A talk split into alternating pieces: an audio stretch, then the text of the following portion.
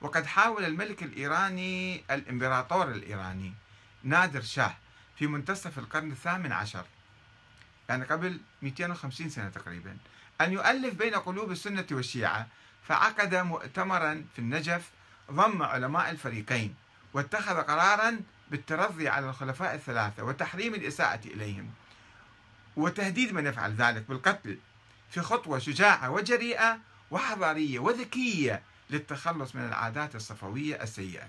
وعلينا نحن أن نسير على هذا الطريق لأنه هذا الإمبراطور هذا كان يحكم الهند.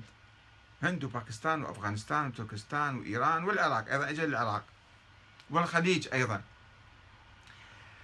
كان عنده عقلية عقلية إمبراطور مو عقلية شيخ صغير قاعد في مسجد صغير في زقاق. لا عنده عقلية إمبراطور ويريد يدير هذه الإمبراطورية. ويدير هذه هذه الشعوب كلها ويوحد بيناتها وينزعج من وجود أي خلاف في جيشه أو في مجتمعه بين الطوائف المختلفة لأنها تصبح فتنة وتقضي على سلطانه. ففكر بعقد هذا المؤتمر وهو مؤتمر شهير معروف مؤتمر النجف في 1774 أو 47 أو شيء هالقبيل هذا منتصف القرن الثامن عشر. فنحن نحتاج إلى قادة مثل هذا الإمبراطور مثل هذا الملك مو مثل إسماعيل الصفوي. إسماعيل الصفوي يمشي بالشارع والشرطة مالته والناس يسبون عمر أبو بكر واللي ما يسب عمر أبو بكر معهم يضربوه بالسياط هاي الثقافة الصفوية هاي الثقافة السلبية. بعدين هو شجع على موضوع قتل الزهراء وما إسقاط محسن وإسقاط الجنين وكذا وصار يبكي ويلطم وخلى الشيعة أيضا يبكون ويلطمون على قضايا تثير الأحقاد فقط وتخلي الناس يكرهون بعضهم. فنحن بحاجة بصراحة أقول لكم بحاجة إلى إعادة النظر في ثقافتنا الطائفية. عندنا لا تزال بعض المخلفات آه، الصفوية في ثقافتنا. مو عيب نعترف يعني. لا أقول أن الشيعة صفويين لا هذا مثل ما الوهابيين أو المتطرفين أو الدواعش يستخدمون حتى الجيش العراقي جيش صفوي المالكي صفوي الكذا صفوي الحشد صفوي كل شيء صفوي عندهم. لا نحن لا نقول عثمانيين أنتم ولا نقول ولا نبرئ أنفسنا من بعض الثقافات بعض المخلفات عند بعض الناس وليس كل الناس. طبعا تعرفون أنتم الآن كلامي شوفوا كثير من الناس يرحبون فيه من الشيعة ويأيدوني على ذلك. أنا أعرف كثيرا. وفي أجواء ثقافية مختلفة تماما في كربلاء والنجف. ولكن بعض الطائفيين بعض المتعصبين بعض ورثة الثقافة الصفوية يحاولون أن يسيطروا على المجتمع ويحكمونه. ولو اجى واحد مثل هذا تعرفون اللي في قاعد في لندن وعنده محطة تلفزيون ويسب ويشتم كما يشاء. هذا يعطي صورة يعطي صورة عن عن الشيعة في كل العالم. طبعا الشيعة بريئين من عنده.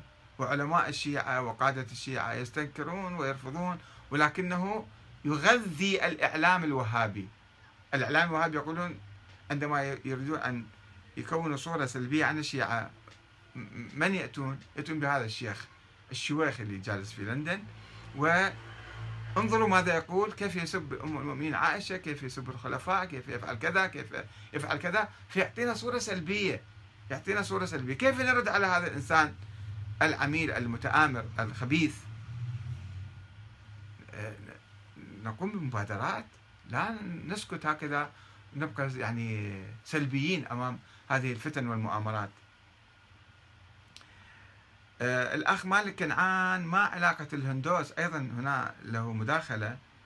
يبدو مررت عليها ولم أقرأها. آه،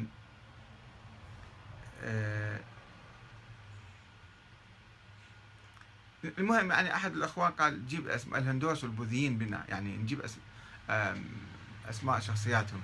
قلت له ما علاقة الهندوس والبوذيين بنا نحن مجتمع مسلم يعاني من التفرقة والأحقاد الطائفية وعلينا أن نفكر بما يعزز وحدتنا وعلينا أن نتخذ المبادرات الوحدوية لتأليف القلوب بين أبناء الشعب الواحد. ونحن في شهر رمضان يا أخوان وأكيد كلكم صايمين إن شاء الله آه، أو يعني حتى المعذور همات هو يعني قلبه مع الصائمين.